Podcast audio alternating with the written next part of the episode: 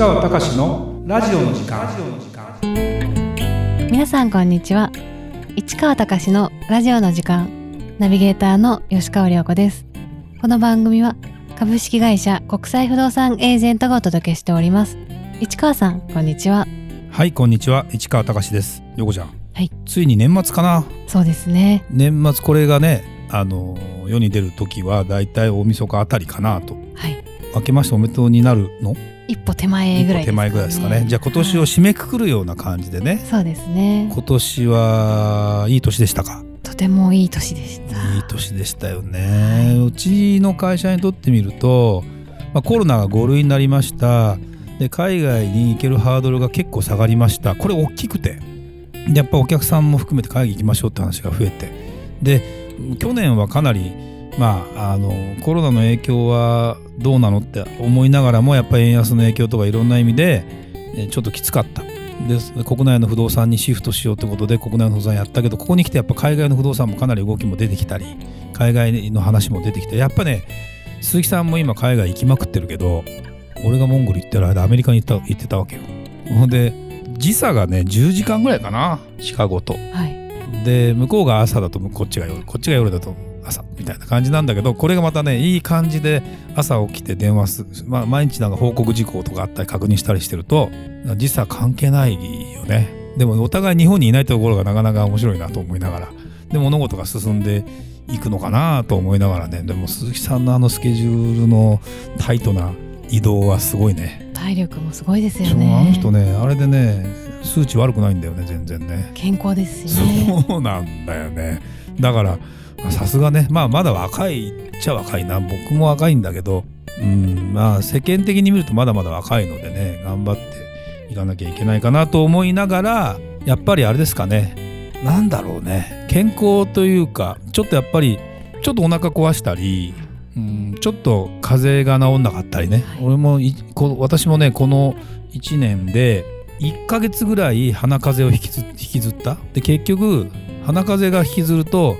蓄膿だよね、いわゆる副鼻腔炎、はい、でこれを引きずって、ちょっとあの海外出張とかもあったんで、薬を耳鼻科に行ってちゃんと適正な薬をもらって副鼻腔炎の薬もらえば治るっていうの分かってたんだけど、ちょっとそれをねまあいいかと思ってやってたら本当に治んなくて、で帰ってきて行ったらすぐ治った。やっぱりねちゃんとね耳鼻科の先生に見てもらって治すっていうのと、あと咳が止まんないんですよって言ったら、咳止めの薬が足りないんですって言われて、えーまあ、メジコンって薬なんだけどもらったらすぐ治った。だからあの流行ってんだよね。でそういうその目に見えぬね、ものとかいろんなものがある中で健康っていうものをどうやって維持していくかなんて今日の話題になるかな。そうですね、いきますか。はい、えー、今回は今年出会ったとあるメーカーの社長、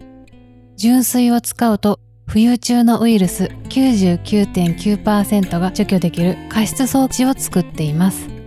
異業種からの刺激もあり、今年の冬は楽しみですというテーマです。はい、まあ、加湿器なんだけど、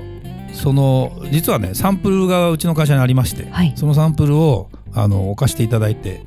でえ今使ってみてるんですよ。もともとはコロナが来て流行るかなと思いながらもちょっとタイミングしたりしてちょっと在庫になっちゃったりしてるようなものなんだけど、塩素を使ってやってたんだって。塩素を使ってやると要は加湿器、加湿器なんですね、はい、でものすごく目が細かくてこう手を当てても水滴がつかない、それより小さいものしか上に出てこないので、でものすごくその空気が浄化されたりするという意味ではものすごくあのいいものだっていうのは分かってます。で現に作ってるメーカーもしっかりしたメーカーが製造もしてて、そこの社長はそれを考えてノウハウを提供してつあのずっとやってるメーカーの、まあ、しがないちっちゃな会社の社長、まあ、しがないと私言う話でもないんですけど社長なんだけど、まああの今年ちょっとご縁いただいてね、そこの事務所に行ったわけですよ。で喉の調子が悪いなと思って行ってみたら結構ねいちじかんぐらいいるとね良くて、でこれはちょっと面白いなと思って、でうちの事務所にもちょっと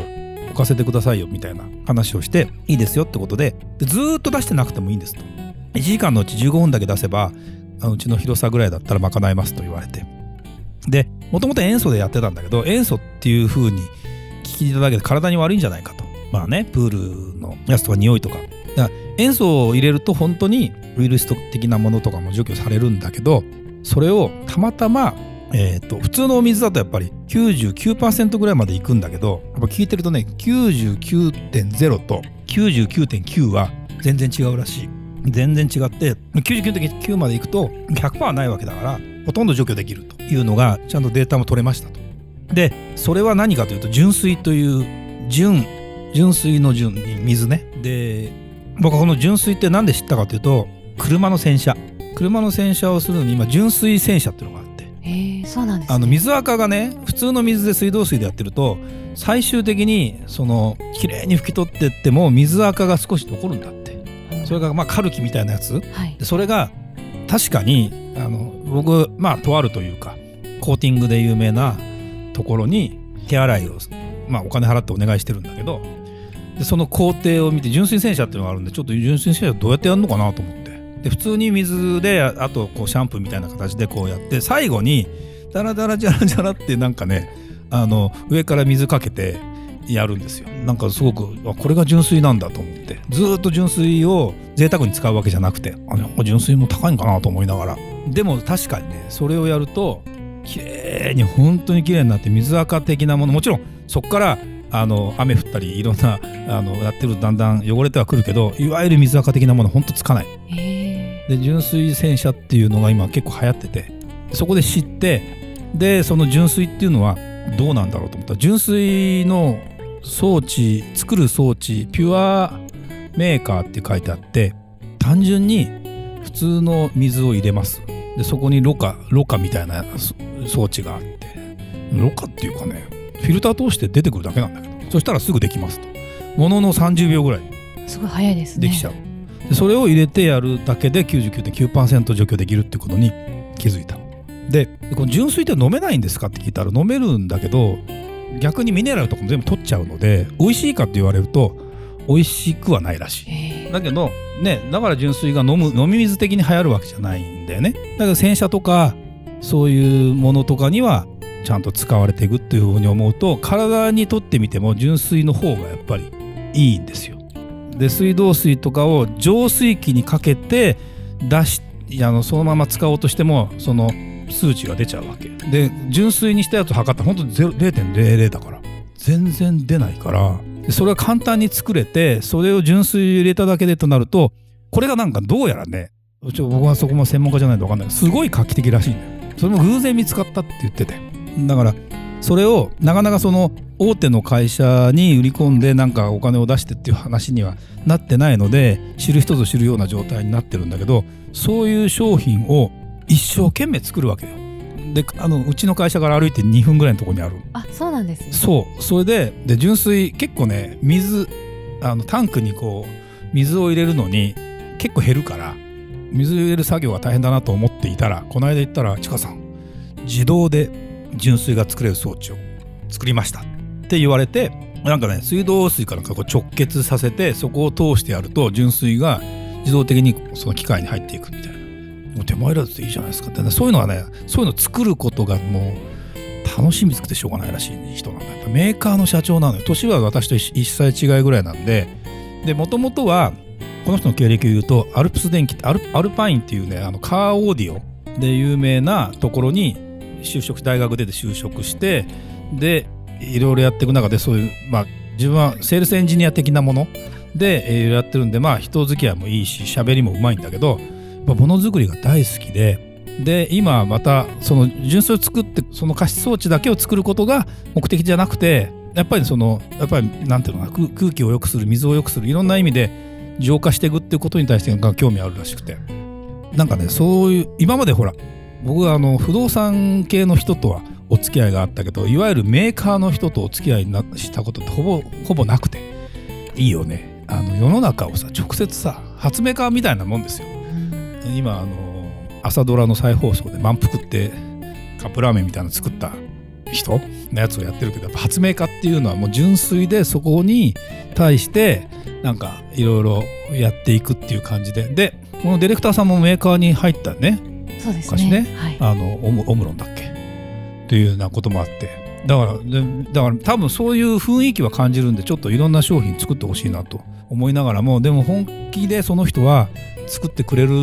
感じなんだけど、なんかね今だから在庫をあの在庫っていうとちょっと聞こえが悪いんだけど、その商品をちゃんと売り出そうということで僕らはお手伝いできないかということで、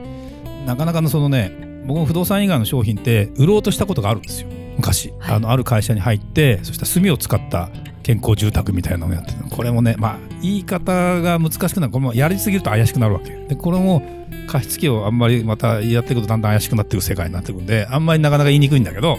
やっぱりクオリティとか、そのなんていうの、メーカーとしての品質とか、その実際の制度の問題とかっていう覚悟が前の会社の時は足りてなかったんで、大量生産しようと思うと縫製がボロボロだったりして、炭を使った枕とかね、いいもの結構作ってたんだけど、はい、これ大量生産しようと思うと結構できないってことが分かって、あ、これは難しいのかなと思いながら、ちゃんと今回は本当のメーカー出身の人の社長さんで、今も社長さんやってる人がそういうものを作ってやってるのを見るとね、それだけで楽しいというかね。だからで、これから冬になるとさ、やっぱ加湿器は必要じゃない。そうですね、必須ですよね、うん、でもなかなかこれ難しいのが、置いといて数値がすぐ見えないじゃない。わからないですよね。そうそう、だってデータを取れば、あのここにウイルスが浮遊してませんよとか取れるけど、それが今この場で全部できますかっていうと、そこまでやろうと思うと大変じゃないですか。で、実際実感があるかっていうと、健康になったかどうかもわかんないじゃない、はい、こういうものをどうやって売るかって話なんですよ。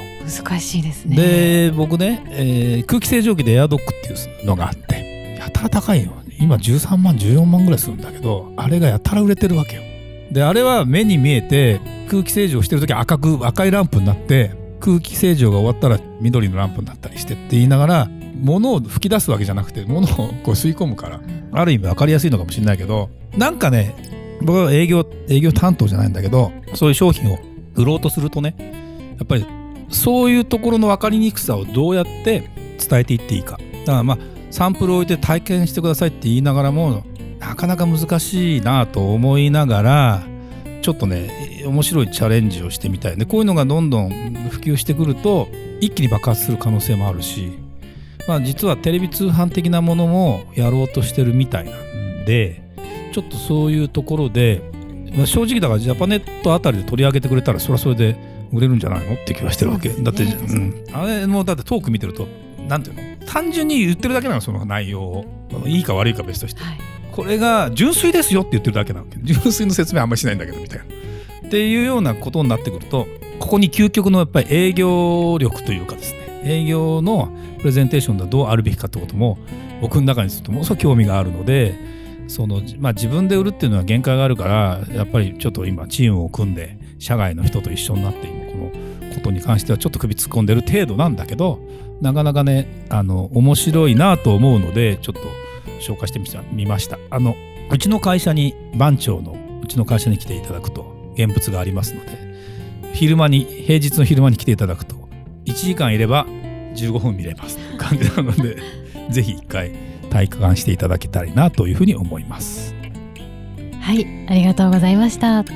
それではまた次回お会いしましょう。